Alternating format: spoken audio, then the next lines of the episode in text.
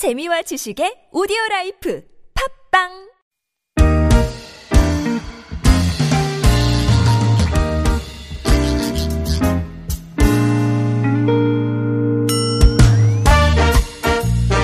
서울 속으로 2부 시작됐습니다. 오늘 예고해드린 대로 김태근 변호사와 함께하는 공동주택 상담 진행해 볼 겁니다. 어서 오십시오. 네, 안녕하세요. 안녕하십니까. 네. 제가 월요일은 이제 격주로 진행하다 보니까 그죠? 네. 네, 공동주택 상담 이렇게 한 주 하고 또 자영업자 소상공인 여러분을 위한 상담 이렇게 격주로 진행하다 보니까 늘 오실 때마다 이제 2주 만에 뵙는 거니까. 음. 그렇습니다. 네. 아, 진짜 덥잖아요, 요즘. 음, 네. 더워요. 잘, 잘, 잘 버티고 계시네요. 그러니까요. 제가 2주 전만 해도 그때가 이제 열대야 시작한 지 한 2, 3일 됐을 때인데 맞아요. 2주 지났는데 지금 제가 거의 보름 동안 비를 구경을 못 하고 있어요. 보니까 이번 주말에 보니까 뭐 서울에선 비가 왔다는데 네네. 제가 또 고향을 갔다 네, 와가지고 잠깐 저 지방 갔다 오시느라 못 보셨다면서 비를. 음, 오늘 지금 상황을 보니까 아까 잠깐 저랑은 얘기하셨지만 네.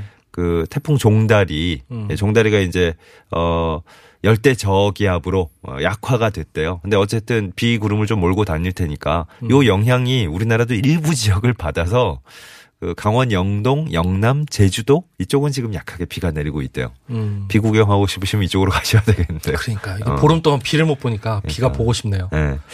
자, 뭐, 물놀이도 이제 많이 찾아가실 때고, 그죠? 예. 아, 반대로 휴가 떠나신 분들은 또 비가 오면 달갑지 않으실 수도 아, 있겠다, 그렇죠. 그죠? 예. 아, 이게 또 반반이네요. 음. 예. 어쨌거나 뭐, 전 지역을 생각한다면 비가 조금 내려주는 게, 예, 이런 날씨는 좋겠다 싶은데. 네. 자, 구글 플레이나 애플 앱스토어에서 TBS 앱 내려받아 설치를 하시면 무료 메시지 보내실 수 있겠고요. 샵 0951번, 단문 50원, 장문 100원의 유료 문자도 열어놓겠습니다. 카카오톡은 TBS 라디오와 플러스 친구 맺으시면 또 무료 참여하실 수 있겠고요.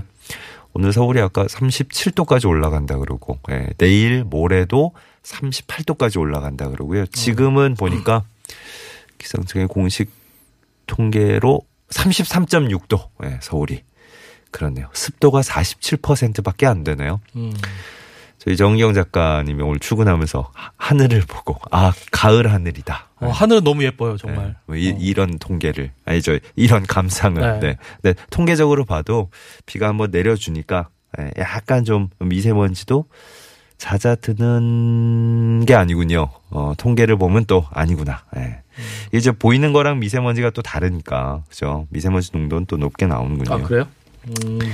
에이 참 괜히, 괜히 맑을 때 말씀을 드려야 되는데 예, 예. 자 1108번님 사연부터 보겠습니다 입주자 대표회의 회장입니다 에너지 자립 아파트가 요즘 유행 아닌가요? 저희 아파트도 옥상에 태양광 발전기 설치하려고 합니다 이런 시설 설치하려면 어떤 절차 어떤 동의를 거쳐서 할 수 있나요? 하셨네요 음. 그 실제로 지금 요즘 아파트마다 그 태양광 발전기, 발전기라는 표현이 적절한지 모르겠는데 태양광 패널이라고 요즘 오히려 아. 말씀 많이 하는 네, 것 같은데 아마 그 똑같은 것 같습니다. 예. 발전기는 이 전기를 발생시킨 건데 이제 태양광 패널은 뭐 태양광 에너지를 그 집적시키는 그런 그런 기구로 알고 있는데 네. 이거와 관련해서 지금 뭐 여러 지방 자치단체장에서도 뭐 자치 단체에서도 비용을 지원을 하는 것으로 알고 있습니다. 예. 음, 그래서 뭐 입주자 대표 회의에서 뭐 의결만 하면 그 해당 지방 자치단체에서 비용을 지원받아서 이 예. 공사를 할 수 있는 네. 뭐 그런 상황인 것 같고요. 예. 근데 저도 뭐 사실 그 태양광 발전기 또는 태양광 패널에 대해서 뭐 잘 아는 게 없어서 예. 이거에 대해서 제가 말씀을 못 드리고 이 태양광 패널을 아파트에 설치할 때 문제될 수 있는 점에 음. 대해서 말씀을 드리면 예. 일단 기본적으로 태양광 패널이라는 게 아파트 건축물을 외관상 뭐 변경을 시키고 그런 게 아니기 때문에 네. 관리 업무에 해당이 되기 때문에 기본적으로는 입주자 대표회의의 의결이면 어, 충분할 것으로 아, 판단이 그래요? 됩니다. 예. 어, 충분할 것 판단이 되는데 네. 다만 이제 이 태양광 패널을 설치하기 위해서 만약에 장기수선 충당금을 지출해야 한다. 음.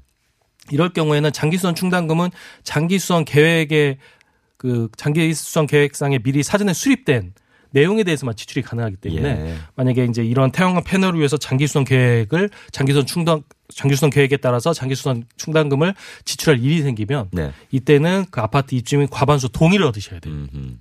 음, 그렇게 과반수 동의를 얻으셔야 큰 문제가 없습니다. 예. 네.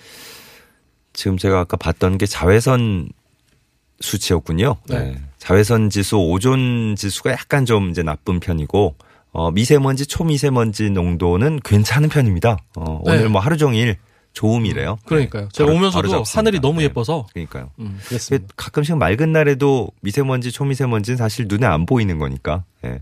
농도가 높을 때도 있습니다만은 제가 아까 자외선 지수를 보고 있었는데 이게 착각을 했네요. 네, 바로 잡겠습니다.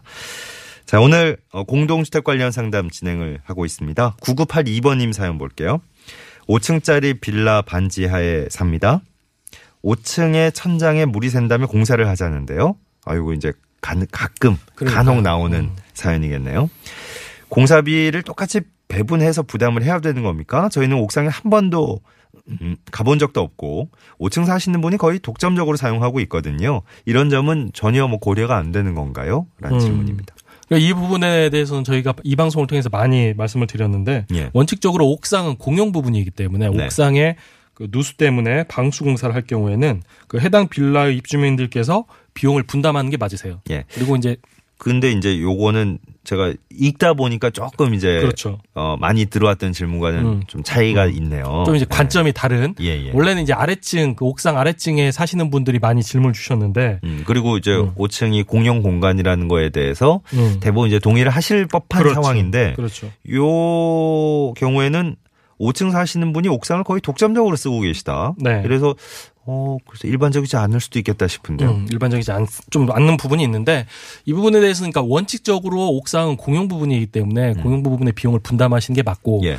그런데 이제 뭐 예를 들어 그런 경우가 있어요. 뭐 해당 그 빌라의 건축주가 옥상 아래층에 사시는 부분. 그런 그래서 이제 그분이. 어. 옥상을 사실상 독점하는 부분. 예. 뭐 이런 그러니까 경우가 있습니다. 옥상 쪽으로 올라가기도 다른 입주민들이 쉽지 않고 뭐 이런 그렇죠. 경우도 있죠. 어, 그렇죠. 그래서 만약 이제 그렇게 실질적으로 옥상 아래층에 사시는 분이 옥상을 독립화 독점적으로 사용하는 구조라면 네. 이 옥상 방수 공사에 대해서 아래층 입주민들과 배분하자라고 그러면 당연히 아래층 입주민들은 반발을 할 수밖에 그렇겠죠. 없죠. 그래서 네. 이 부분에 대해서는 정확하게 지금 현재 빌라 구조가 어떻게 생겼는지 저희가 몰라서 정확한 말씀은 못 드리는데 음. 이 부분에 대해서는 그 다른 입주민들과 회의를 한번 해보세요. 왜냐하면 이런 옥상 방수가 공사 같은 이 건물 관리를 할 때는 그 앞 그 빌라 입주민하고 면적 규제 의결권 과반수의 예, 의결로 그 결의를 해야 합니다. 예. 그러니까 일단은 뭐 옥상 방수 공사 겨, 그 공사를 하기 위해서는 회의를 한번 하셔야 돼요. 네. 근데 회의를 한번 하시는데 결국은 옥상이 옥상 아래층 입주민이 사실상 독점적으로 사용한다. 음. 그 이유가 무엇인지에 대해서 한번 뭐 한번 얘기를 해 보시고 예. 어뭐 그거에 대해서 합리적인 이유가 있으면 뭐 그렇게 이제 비용 분담을 하면 되고 합리적인 이유가 없이 뭐 본인이 독점적으로 사용하고 있다면 예. 아예 그 부분에 대해서 독점적으로 사용하고 있는 것과 똑같이 공사 비용도 독점적으로 부담을 하든지 음. 아니면 독점적으로 사용하는 거를 포기하든지 예. 어 그렇게 좀 해결을 해 보시는 게 타당할 것으로 판단이 네. 됩니다. 저희가 이제 그 예상을 하면서 말씀드렸던 그런 바로 그런 상황이라면 네. 어, 예로 들었던 게 이제 그 뭐 집주인이 어, 5층 빌라니까 5층에 이제 거주하시면서 통째로 사용하시면서 그렇죠. 어, 옥상도 다른 입주민들의 접근을 이제 아예 그냥 차단한 상태. 그렇죠. 그러니까 정말 말 그대로 독점적으로 그분이 그렇죠. 쓰시는 상태라면 좀 뭐 이론의 여지가 있는데 네, 네, 예. 네. 만약 그게 아니라면 음. 뭐 옥상이 공용 공간이라는 것 자체는 변하지 않으니까 네. 어, 분담하시는 게 맞다. 네. 네, 이렇게 얘기를 하셨네요. 그리고 지금 저 사연 올려주신 걸로만 봐서는 거의 독점적으로 쓰고 있다 이러셨기 때문에 음. 또 다른 분들이 쓸 수도 있나 뭐 싶은 상황이기도 하고요. 그러니까 네. 요 음. 8009번님 오피스텔입니다. 외부 차량으로부터 받는 주차료 수입이 있을 때 이것을 입주자 기여 수익으로 구분해야 됩니까? 아니면 입주자와 세입자 공동 기여 수익으로 구분해야 됩니까? 오, 약간 음. 전문적인 어렵죠. 용어가 나오네요. 그러니까 이렇게 질문하면 이제 정확히 그못 알아들으시는 분이 많을 것 같아서 좀 예. 간략하게 좀 설명을 드리면 이거 이제 관리하시는 분인 거죠? 어, 그래 보여요. 분이, 그죠? 어, 그래 네. 보입니다. 관- 아, 오피스텔 관리 사무소일 것 같은데 네. 그 오피스텔이나 아파트든 모두 이제 집합 건물이라고 하는데 구분 소유자가 여럿인 건물을 이제 집합 건물이라고 합니다. 근데 이제 이런 집합 건물 관리를 할 때 그 입주자들로부터 관리비를 받아서 지출을 하게 되는데 음. 항상 이렇게 지출만 생기는 건 아니에요. 예. 어, 관리를 하면서 부수적으로 발생하는 수입이 있습니다. 네. 예를 들어 뭐 아파트 같은 경우는 재활용품 판매 수입이 있고요. 오피스텔 같은 경우는 뭐 오피스텔 관련해서 광고 수입 같은 게 생기죠. 예. 어 그리고 지금 이 사안 같은 경우는 이제 외부 차량이 오피스텔을 왔다 갔다 하기 때문에 주차료 수입이 발생을 한다. 예. 이게 조금 이제 아파트랑 다른 부분이죠. 아파트 같은 경우는 외부 차량은 대부분 못 들어오고 그렇죠. 거의 입주민들 그 차량만 주차하게 돼 있습니다. 네. 그래서 이런 이제 외부 차량이 왔다 갔다 하면서 주차료 수입이 생기min, 생기는데 음. 그럼 이 주차료 수입을 입주자 기여 수익으로 구분해야 하는지 입주자하고 세입자 공동 수- 기여 수익으로 구분해야 하는지 이게 왜 중요하냐면 예. 입주자 기여 수익으로 구분한다는 뜻은 오피스텔 소유자만 혜택을 가져요. 음. 근데 입주자와 세입자 공동 기여 수익으로 하면 입, 그 오피스텔에 입주하고 있는 세입자도 어, 혜택을 받습니다. 예. 그래서 이 주차 수입을 소유자에게만 배분을 할지 소유자 및 세입자하고 배분할지 이제 그런 게 문제가 되는 건데 예. 이와 관련해서 현재 이제 아파트의 사례를 먼저 말씀을 드리면 아파트의 사례를 먼저 말씀을 드리는 이유는 네. 예. 오피스텔에 대해서는 분명한 지침이 없습니다. 그래서 음. 아파트의 사례를 먼저 말씀을 드리면 예. 아파트 같은 경우는 그 지금 아파트 서울시 아파트 관리 규약 준칙에도 뭐라고 나와 있냐면 그 주차장 수입은 소유자하고 세입자가 함께 혜택을 음. 입도록 관, 관리비 예비비로 적립하도록 되어 있습니다. 예, 예. 그리고 이와 관련해서 그 국토교통부도 어 이런 주차료 수입은 그 장기수선 충당금이 아닌 관리비 예비비로 적립하도록 유권 해석을 내리고 있고요. 예. 어. 그래서 원칙적으로 이런 주차료 수입은 그 입주자하고 세입자가 공동으로 혜택을 입을 수 있도록 공동 기여 수익 수익으로 구분하는 게 타당합니다. 예. 음, 근데 이제 오피스텔이나 집합 건물의 특성상 뭐그 그쪽 사정이 뭐 있을 수가 있어요. 특별한 사정이 특별한 사정이 있을 수가 있고 그 특별한 사정에 따라서 만약에 그 오피스텔의 관리 규약을 뭐 이 부분에 대해서는 입주자 기여 수익으로 배당한다. 음. 뭐 이런 게 있으면 이제 그에 따라 따르는 것도 하- 뭐 합법적이긴 한데 예. 이제 나중에 세입자가 문제 삼을 소지는 좀 있어 있을 수 있습니다. 그럼 만약에 이제 건물 소유주만 그 이득을 보는 구조로 간다면 네. 뭐 당장에 뭐 소소한 관리라든가 이럴 때는 못 쓰는 거네요.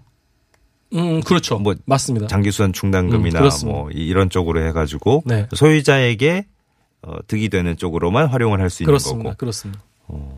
그렇구나. 이게 큰 차이가 있네요. 네, 큰 차이가 실질적으로 운영하는 데 있어서. 근데 네. 이제 이 부분 관련해서 좀 보충적으로 설명을 드리면 네. 실제로 많은 오피스텔 집합 건물에서 이런 주차료 수익 같은 거를 소유자의 수익으로 잡아요. 아, 그 소유자만의 수익으로. 예. 근데 어. 이제 이 수익으로 잡는 거에 대해서 입, 세입자들이 뭐라고 이의 제기를 못 하는 이유가 뭐냐면 관리비를 거의 공개를 안 합니다. 그렇구나. 어, 1년에 한 어, 번씩 공개 의무가 없. 예. 네. 그렇습니다. 네. 공개 의무가 없습니다. 네. 법률에. 예. 그래서 이제 그것 때문에 지금 집합법을 개정하기 위해서 노력 중인데 사실상은 어떻게 이루어지냐면 1년에 한 번씩 구분 소유자 총회에서만 한 번만 공개할 아, 정도예요. 그렇구나. 총액으로. 네. 그러다 보니까 실제로 거기에 오피스에 살고 있는 세입자들은 어떤 이런 수입이 생겨도 이 수입이 어떻게 지출되고 있는지를 전혀 알 방법이 없는 네. 겁니다. 이른바 이제 까- 깜깜이 관리가 되는 음, 그렇습니다. 예, 그런 그렇습니다. 위험의 여, 여지가 네, 네. 있는 걸로. 네. 7723번님 아파트 입주민입니다. 커뮤니티 센터에는 전기 계량기가 따로 설치돼 있더라고요. 관리사무소와 입- 입주자 대표 회의에서는 아파트 면적에 상관없이 세대별로 커뮤니티 센터의 전기료를 정액 부과하고 있습니다. 아파트 관리 규약을 보면 급수펌프, 소방펌프, 가로등, 지하주차장 등 공용시설 비용은 주택 공급 면적에 따라 배분한다고 돼 있는데요.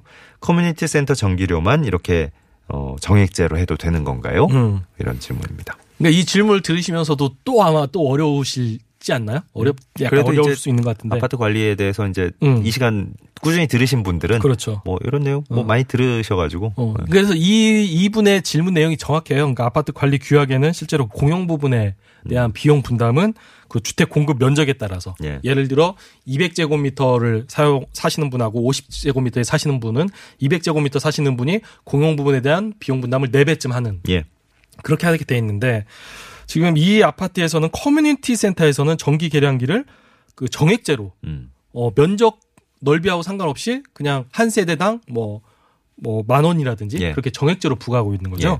근데 이 부분에 대해서는 원칙적으로 그 공용 부분의 관리 비용은 주택 공급 면적에 따라 배분하는 게 맞고요. 네. 그럼에도 불구하고 이 아파트에서 그 커뮤니티 센터의 전기 그 전기료를 그 세대별로 정액제로 부과하고 있다면 그럴 만한 특별한 이유가 있을 거예요. 그러니까 이게 아파트 자치 규약이란 관리 규약이라는 게 자치적인 요소가 강하다 보니까 네. 그렇습니다. 뭐 통상적으로 상식적으로 생각할 때 공용시설도 그렇게 면적에 따라 차등 부과하는 게 맞는 거지. 그렇죠. 그게 아닌 특별한 사정이 있다면 그 아파트 환경에 맞게 바꿀 그렇죠. 수 있는 거죠. 그렇습니다. 그죠? 그렇습니다. 음. 그래서 이런 거는 이제 그 아파트 관리 규약에 이미 커뮤니티 센터는 전기료를 정액적으로 부과한다. 아마 네. 그 내용이 있을 거고요. 만약 그런 내용 없이 이렇게 하고 있다면 잘못하고 있는 게 맞습니다. 음. 어, 그리고 이제 이렇게 할 수, 할 수도 있다라는 좀 그런 하나의 예를 들면 예를 들어 50제곱미터에 이제 젊은 분들이 살고 100제곱미터에 좀 이제 나이 드신 어르신들이 사신다고 했을 때 커뮤니티 센터를 50제곱미터에 그러니까 작은 면적에 산다 하더라도 하루에 두 번씩 이용할 수가 있고 음. 큰 면적에 산다 하더라도 하루에 한 번씩 이용할 수가 있거든요. 그러니까 지금 뭐 되게 극단적인 예를 드시는 음, 음, 건데 음, 음. 왜